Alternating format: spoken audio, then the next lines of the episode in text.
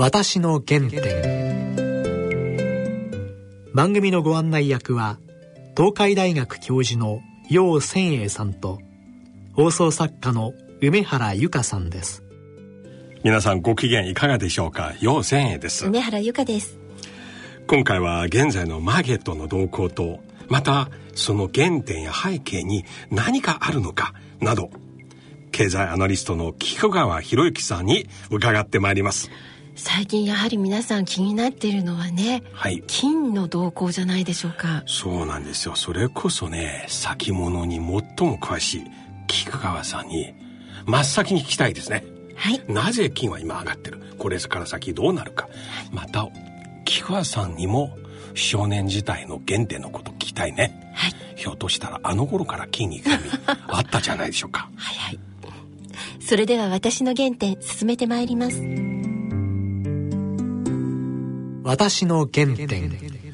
今回は経済アナリストの菊川博之さんにお話を伺ってまいります。よろしくお願いします。はいよろしくお願いします。菊川さん久しぶりのご出演ですが前回米中貿易戦争勃発した時ですよね、はい、そうですね。ええあれ以来また米中間さらに激しくなりましたね。そうですね。一旦この10月の国慶節、うん、えー、ここで休戦という形になってますけれども。えー、2週間延長、ね、そうですね。この2週間前の10日、11日に、うん、もう一度お閣僚級の協議が再開すると。劉華副首相。そうですね。訪米ですね。そうですね。えー、このワシントンでのお対談の内容がどうなるかと。うんうん、いったところでまた大きく波乱になる可能性ありかなと思いますね。トランプさんは基本的にはバーターというか交渉の達人ですよね。はい。もうまたこの2、3日ツイッター上では中国がバイデンを調べるべきだ。なんかまるでバイデンを調べてくれれば貿易問題。そうですね。交渉可能みたいなバターの感じですね。まあ、ちょうど弾劾の動きが、えー、トランプ大統領への弾劾の動きが出ておりますけれども、はい、あれはトランプ大統領言うようにですね、うん、えー、バイデンの息子の方ですけれども、はい、ウクライナだけではなくて、うん、えー、中国であるとか、うん、あその他の国々もかなり、うん。えー、ちょっときな臭いというか、うん、あうさんくさい。噂は、まあ、かなり以前からありましたから、うん、えー、弾劾の動きといったのはかなりハードル高いですけれども、はい、やはりバーター上手なトランプにもしかすると有利に動く可能性もありかなとは思いますね。なるほどね。だけど米中間はもはや貿易の話だけではないですよね。そうですね。今アメリカははっきりと香港問題もこれを絡めさせて。うん、そうですね。うん。だけど香港も今大変ですよね。飛行場が封鎖とかですね、あのデモであるとか高校生が撃たれるとか、だんだんだんだん少し過激な方向に。しかも撃たれた高校生が起訴されましたよ。そうですね。警察への暴力罪ということでですね。これはまた毎週末香港のデモ側も全く一歩も引かずに。そうですね。うんでこのままいくと来年の1月台湾の総統選もありますから、えー、えー、さらにエスカレートしていく可能性はあるかなと拡大していく可能性があるかなと思います、ね、そんな中アメリカの上院と下院間もなく香港に関する法律が、前回で採決しますね、ええ、もう今の感じから見ればもうほぼ間違いなくそうですね。通しますね。えー、これは党派を超えた形で、えー、アメリカ人全体の共通認識というか、共通意識と。民主党、双方とも。そうですね。これを。まあそうすると中国側もそれに対しては、あ容易には引けないと。いうことであれば、やはり貿易問題も、うん、えー、この10日、11日でまとまる可能性は結構低いのかなと。と思いますね。えー、そうすると、まあ、延長延長という形になるにせよ、そして香港はアメリカの法案が採択されると、香港は今持ってるこの優遇、特に対米輸出関税なし、はいうん、あとは金融機関のね、この自由度、様々ななくなりますよね。なくなりません。ですから、お金の流れもこの、うん、3か月ぐらいを見ると、うん。うん、かなり香港からシンガポールへ、はい。預金が流れてますね。えーですから一部はやはりいいシフトしてきてると。香港からお金が逃げてきてる、うー流れはもう始まっていると思いますね。しかも、この2、3日、香港のデモ隊は、香港にある中国銀行の ATM に火炎瓶ですよ。もう、中国銀行の ATM みんな燃えてるんですよ。これもちょっと大変ですよね。そうですね。ちょっと落ち着きどころが見えてこなくなっているとは思いますね。うんで、こうすると、この今までと同じように、米中間で対立がエスカレートすると、ダウン平均が急落します。はい。で、この香港に関する法案が採択されて、リューカーさんとアメリカのその商務長官の会談が決裂すると、また、ダウン平均暴落ですね。そうですね、えー株価はかなり下向きの圧力が高まりつつあると、これはダウだけではなくてですね、日本も。日本も含めて中国も中国も含めて世界的な景況感といったのはかなり悪化してきていますね。なるほど。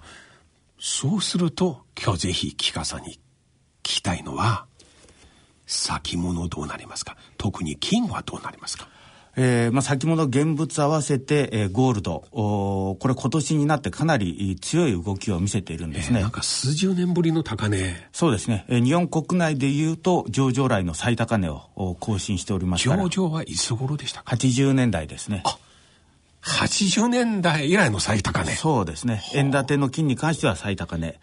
えーただ、ドル建ての金に関しては2011年に高値をつけた後、お修正が入って、しばらく持ち合ってたんですけれども、おそれが今年、えー再びその持ち合いが上に離れた、あー形ということですね。金といったのはいくつか顔があるんですね。一つは物の顔。はいえー一つは、えー通貨の顔。はいえーそして三つ目はあー安全資産の顔と。いったそれぞれの特徴があるんですけれども、おまず物の顔としては2011年から一旦修正を見せて、1000ドル近辺で、えー一旦下げ止まったんですね、この価格といったのは物としての生産コスト水準。まあ、ここでそこを、えー打って、はい。しばらくはあ持ち合ってたんですけれども、今年になってアメリカが利下げを始めましたよね。利下げといったことはドルを売るという方向につながりやすいということで、ドルとの逆相関のお金が変わり始めてきたと。なるほど通貨の顔として、えードルよドルから金に、えーお金が流れ始めているということですね。なるほど。そしてここ最近はあー貿易戦争をはじめ安全資産としての顔、えーこれの金にもお買いが集まっていると。あ、じゃあ三つの顔とも一致したっていうこと。そうなんですね。ただ、ああとは、時間枠ですね、長い投資をする人、中期的な投資をする人、短期的な投資をする人、いろいろパターンがありますけれども、はいまず短期的な、いわゆる投機玉と言われたポジションは、えー直近で過去最高水準ぐらいまで買いが膨れ上がっているんですね。これはちょっと過熱感のある状況であったと。すでに高くなったのに。そうですね。まだ。えーそれでまあ今月一旦調整が入ったんですね。1500ドルを割り込んで一時的に大きく下げたんですけれども、まあそれは短期的なポジションの調整だったと。また再び上がった。そうですね。で、中期的な、あー投機水準というか、あー金の ETF ですね。これは年金基金などが投資する対象ですけれども、これはまだまだ堅調な動きを続けていると。ここでちょっと一つ挟みますが、ちょうどアメリカではこの頃、これからアメリカのすべての年金基金などは中国の証券などを買ってはいけない、そう、って動できなくきでるじゃないできなくなるかもしれない。そうすると、金に行くんでしょうかそういったお金も一部はやはり金に流れるう可能性、特に金の証券ですね、えー ETF 等に流れる可能性はありということですね。そして最大のもう少し長いスパンで投資する、えー投資したいといったのは各国の中央銀行ですね。なんかみんな買ってるよね、この頃。そうなんですね。これも過去最高水準に近いペースで、今までのドル資産を放棄して、えー減らして金のお準備を積み上げているということで、えー長期、中期はしっかりとしたあ買いが継続していると。えー短期的な買いがあ一旦膨れすぎて、一旦それが調整入っておりますけれども、大きい流れはもう基本的には買いという流れだと思いますね。今まではよくね、何か問題起きたら、スイスドルか日本円に逃げるじゃないですか。はいもはや、今、直接金に行ってしまいますね。そうですね。えー円もちょっと、円も、まあ、今のところ買われてはいますけども、長い目で見ると、もしかすると、お悪い円安にいつかの段階で、はい、えー、転じる可能性もありと、見る人たちもいるわけですね。まあ、そういった人たちは、えー、ゴールドにやはり一部資産を移そうという動きはかなり、この1年は非常に強くなっていると思いますね。そうすると様々な先物の中で、現時点で一番注目すべき、注目されているのは金ですね。そうですね。金というもの不思議ですね。大体、往々にしてどんな時、この三つの顔。世の中が、良い時は変われないんですね。世の中がやはり不安定になる、少し不安感が高まるといった時に、金は輝きを増すと。忘れた頃に輝きを増すんですが、えー、世の中全体を考えると、あまりいい時代じゃない時の方が高いということは言えると思いますね。なるほど。アメリカもかなり長い期間、好景気が続いておりますけども、うん、今の好景気の期間といったのは、これも過去最高ですし、うん、ただ実体経済の数値を見ると、えー、製造業だけではなくて、非製造業も含め、サービス業を含めて悪化が始まってきていると。で、株価はまだ世界的なジャブ付き、政策、これでなんとか高値圏を維持してるんですが、えー、実体経済はもうダウントレンドに入っていると。そうするとこの異常な格差は、やはりどちらかが上がるか、株価が下がるか、実体経済が持ち上がるかでで修正されるのどっちかっていうと多分株価の修正株価の下落で今の異常な差が修正されるんではないかと思いますね。この米中貿易摩擦トランプさんのツイッター見ると自分の方が有利で万々歳で中国は衰弱になってる。いつも。まあ、実際は両方大変ですよね。そうですね。もう、両方とも非常に密接にリンクしてますから、えー、もう独立した経済圏ではなくて、えー、お互い相互に持ち合ってる中で、えー、本来は経済合理性から考えると、うん、どこかで手打ちをして、うん、株価を上げる、景気を支えると、ですよね、いったところが本来の経済行動なんでしょうけども、えー、多分このメンツであるとか、うん、えー、政治的なあファクターが入ってくると、うん、政治相場化すると、経済合理性で測れない決断であるとか、うん、判断が行われるリスクがあると。特に来年の大統領アメリカの大統領選挙に向けては、うん、えー、かなりそういった政治相場化が強まっていくうん、えー、そうすると株価は不安定になり、うん、えー、安全資産としての金の買いが増えていくんではないかというふうに思いますね。あともう一つ、原油はどうなっていますか？えー、原油は今あど50ドル台、うん、近辺で、うん、えー、安くなってるんですね、うん、えー、これは季節的な要因、夏のドライブシーズンが終わって、うん、えー、そして冬の暖房湯が始まるまでのちょうど端境の時期ということで、例年この10月、11月といったのは弱い季節なんですね。うん、その季節要因が一つと、あとはやはり米中の貿易問題を、景気とする世界的な景気後退懸念、需要が落ちるんではないかと。なるほど。そして、えー、サウジにドローン攻撃で、ええあったのに、ええ、これから冒頭だと。そうですね。一旦冒頭したんですけども、翌日から急落ということでですね、えええー、市場が想定していたよりも早く生産が回復した。あれはアメリカが備蓄を放出したおかげですか？すね、えートランプ大統領がすかさず攻撃の後にですね、うん、えー、アメリカの戦略備蓄を放出すると。過去、原油価格が急騰した時に戦略備蓄が放出され、マーケットが冷まされると、下落するといったパターンを繰り返してましたから、うん、マーケットがパニック的に上がらなかったのは、やはりトランプ大統領のツイートがあったと思いますし。すごいな、ツイート。ツイート、そうですね。今、どういったマーケットのニュースよりも、トランプのツイート、これで相場が動いてると。トランプさんご自身株投資やってませんよね。それは。ないとは思いますけども。誰よりもやりやすい。そうなんですね。ただ本当今はもうトランプさんのツイートで相場がアップダウンするといった時代になってますから、えー、それがおかしいとかなんだとかいうよりも、まあ、それにのっとった形で、えー、対応すべきだとは思いますね。いつもアメリカの東部時間の朝、はい、3、4本連発ですね。そうなんですね。どうやら、ご本人はあの時間、必ず朝トイレの便座に 座ってる。座って、そして世界経済を動かすっていう。で、そのツイートを受けて最初に反応するのが日本のマーケットなんですね。ですから前日のマーケットと結構様変わりに東京の朝からあ変わることもかなり増えているのは確かですね日本からいい欧州トイレみたいな差し上げたらどうでしょうか？快適になったら気分柔らかくなるかもしれないですね 今ちょっとかなり興奮してますよね。そうですね。えー、やはり来年の大統領選挙、再選に向けて、えー、かなりピリピリした動きがこれからも続くでしょうし。アメリカのお年寄り元気ですよね。バイデンももうすぐ80ですし、そうですね。サンドスも78、はい、トランプも、ねえ、あと女性の民主党の候補者、ウォーレン。ウォーレン。これも70半ばぐらい。そうなんですね。どうしたんですよね。まあみんな元気ではありますね。ただ、多分バイデンさんは今回の問題で支持率が落ちてきてると。ですよね。いうことですね。それでも、ナンシーさんがそれを投げ出すのね。そうですね。あれはもうわざとバイデンさんを爆弾として投げちゃう。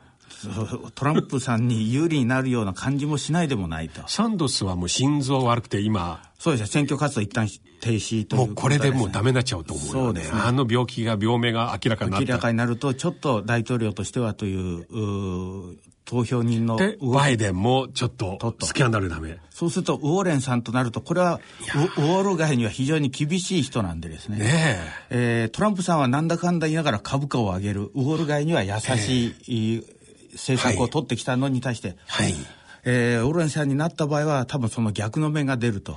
私はなぜここまで言うと、実は私の狙いは話題を今現在4番目のヤンさんに持っていきたいんです。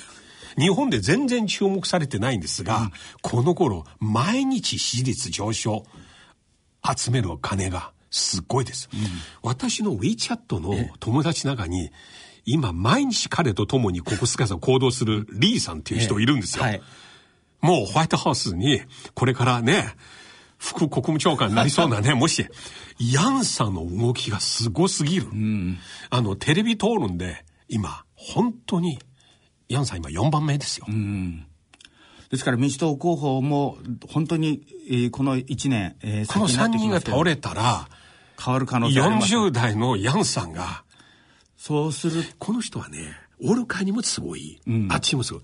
トランプに対してもあっちに対しても、なんか左でもない、右でもない。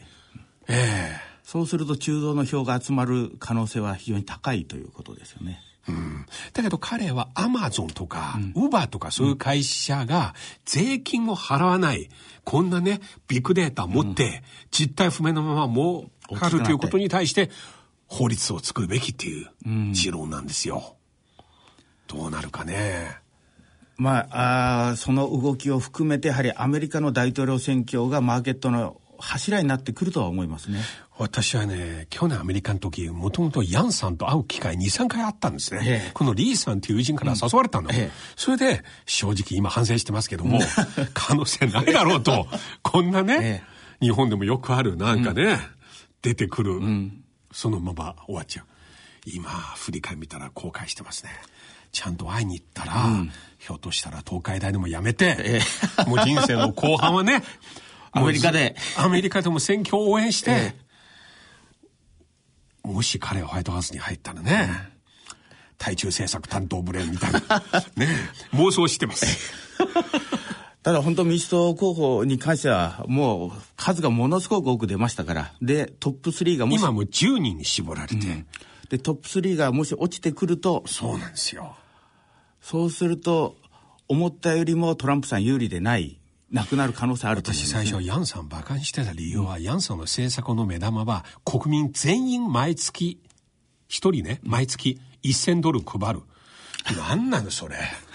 どっかの国のね、えー、商品券かつて、えー、みたいな話じゃない、うん、でもだんだんだんだん話聞いたらサントスのいい部分も取ってるし、オーレのいい部分も取ってる、うん、またバイデンのいい部分も、で、何より多分若いといったのはアメリカ人、非常に重要もともとオルカイで経営で成功したんですよ。うん、それで会社を売って、億万長者になって、選挙に出てるんですよ。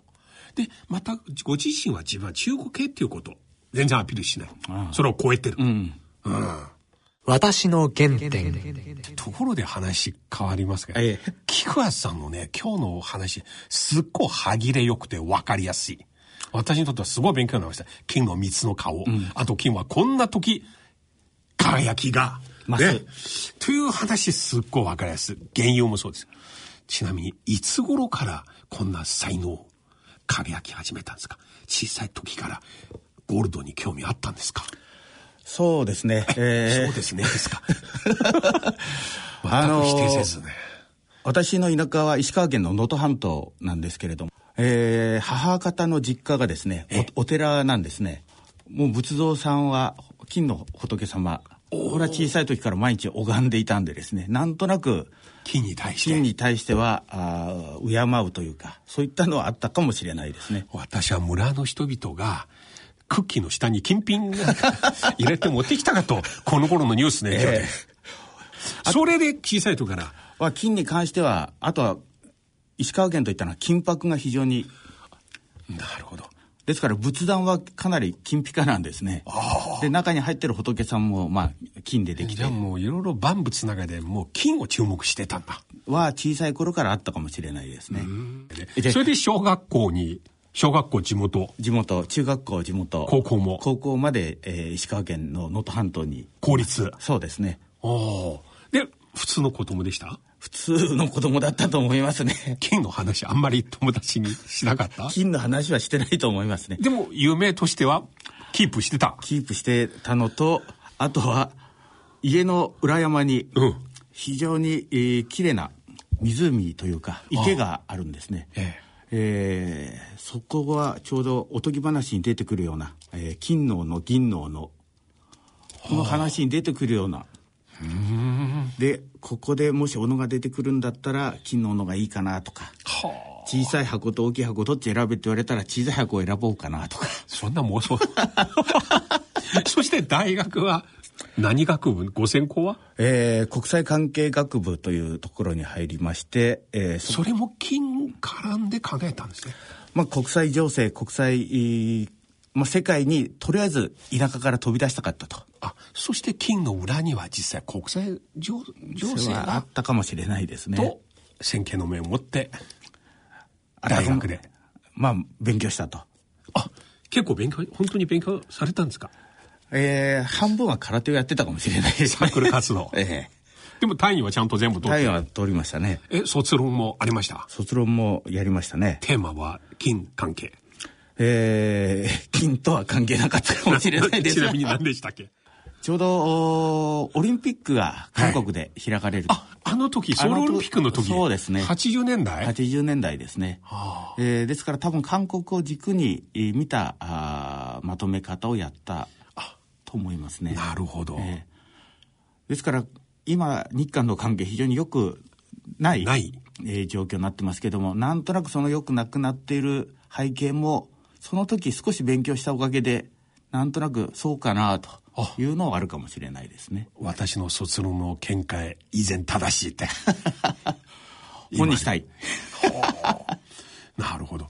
そして大学卒業されて金関係のお仕事。そうですね、えー、このマーケットの世界に入って、えー、まず新入社員の頃に。もうすでにいきなり先物関係ですか？そうですね。あえー、その時ちょうど金が上場した頃だったと思いますけれども1900何年ですかそれははえー、88、89年ぐらいですね。まあ、まさに日本のバブルの絶頂期。そうですね。で、先物の会社に入って。株価が、あ天井をつけてる頃、おその頃は金が非常に安かったんですね。あそうか、みんな金全部は株の方に買うということでですね。で、その時にあったあ投資家の方ですね、ええ。えー、新入社員の時にあった投資の投資家の方、ええ。えー、その方女性の方なんですけれども、お本当に相場を楽しんで、はあ、えー、そしてかつ大きく儲けて、はあ、えー、そんな方あんまり会ったことなかったんですね。え資産家？資産家ですね。資産家でかつ運用家でちょうどその優雅のマダムみたいな。優雅のマダムでそうですよマダムです、ね、それはもう20代前半の菊川さんにとってはもうとってはそうですね。かなり、えー、そのお某エリアの、えー、マドンナと呼ばれた。おいくつぐらいですか当時彼女は。当時は多分40ぐらいだと思いますね。一番いい時ですね。そうですね。その方にえーまあ、相場の見方であるとか相場感を教えて教えてもらってでその方があ最初に付き合っていただいたのがゴールドだったんですね。でゴールドといったのはその先物もいいけど現物で少しずつ吉川さん買っておきなさいと。お客さんが逆に営業の吉川さんに教えるんだ。そうなんですね。逆じゃないですか？逆なんですね。ただ新入社員だったんでですね、えー、で実際にその時は私はゴールドの買いで進めたんですけどももらった注文はゴールドの売りだったんですね でまさしくそのお客さんの相場感が当たってゴールドはその時代やっぱり下がったんですね。下がって、えー、その方は儲かったわけですけども、まあ、その時に、えー、金は今下がってるけども吉川さん現物で少しずつ少しずつ積み立てるような形で金を持ってきなさいと。そうすると今新入社員の吉川さんが5年後10年後20年後になった時にその金が吉川さんを助けてくれますよとその指示に従いましたか？従いましたね。じゃあ今はもう相当持ってらっしゃいますね。相当金に助けられた側面はありますね。ちょうどその頃、80年代、90年代、90年代最も金は下がったんですけども、一番安かった時があ836円。もう30年ですよ、ちょうど。ええ。30年間、木川さんずっとその後指示で買い続けてたな。本当はもっといっぱい買っとけばよかったんですけども、まあ結婚してからは、えー、子供の誕生日ごとに金貨を子供に1枚ずつ、はあ、奥さんに買える時には1枚。なるほど。で今ちょうど、えー、2人とも大学生ですけれども、はあ、ちょうどこの時期あの、学費の時期金を売って売って。大学の学費に当ててると。あの時買っておいてよかったなというのはありますしかつ金の現物といったのはですね国内の場合は消費税、はい、買う時には払うんですけれども売却するときには消費税をもらえるんですね。なるほど。消費税ゼロの時代に買っていました。10%。プラス10%。そうですね。えー、まあそういったメリットも長い目で見るとあったかなと。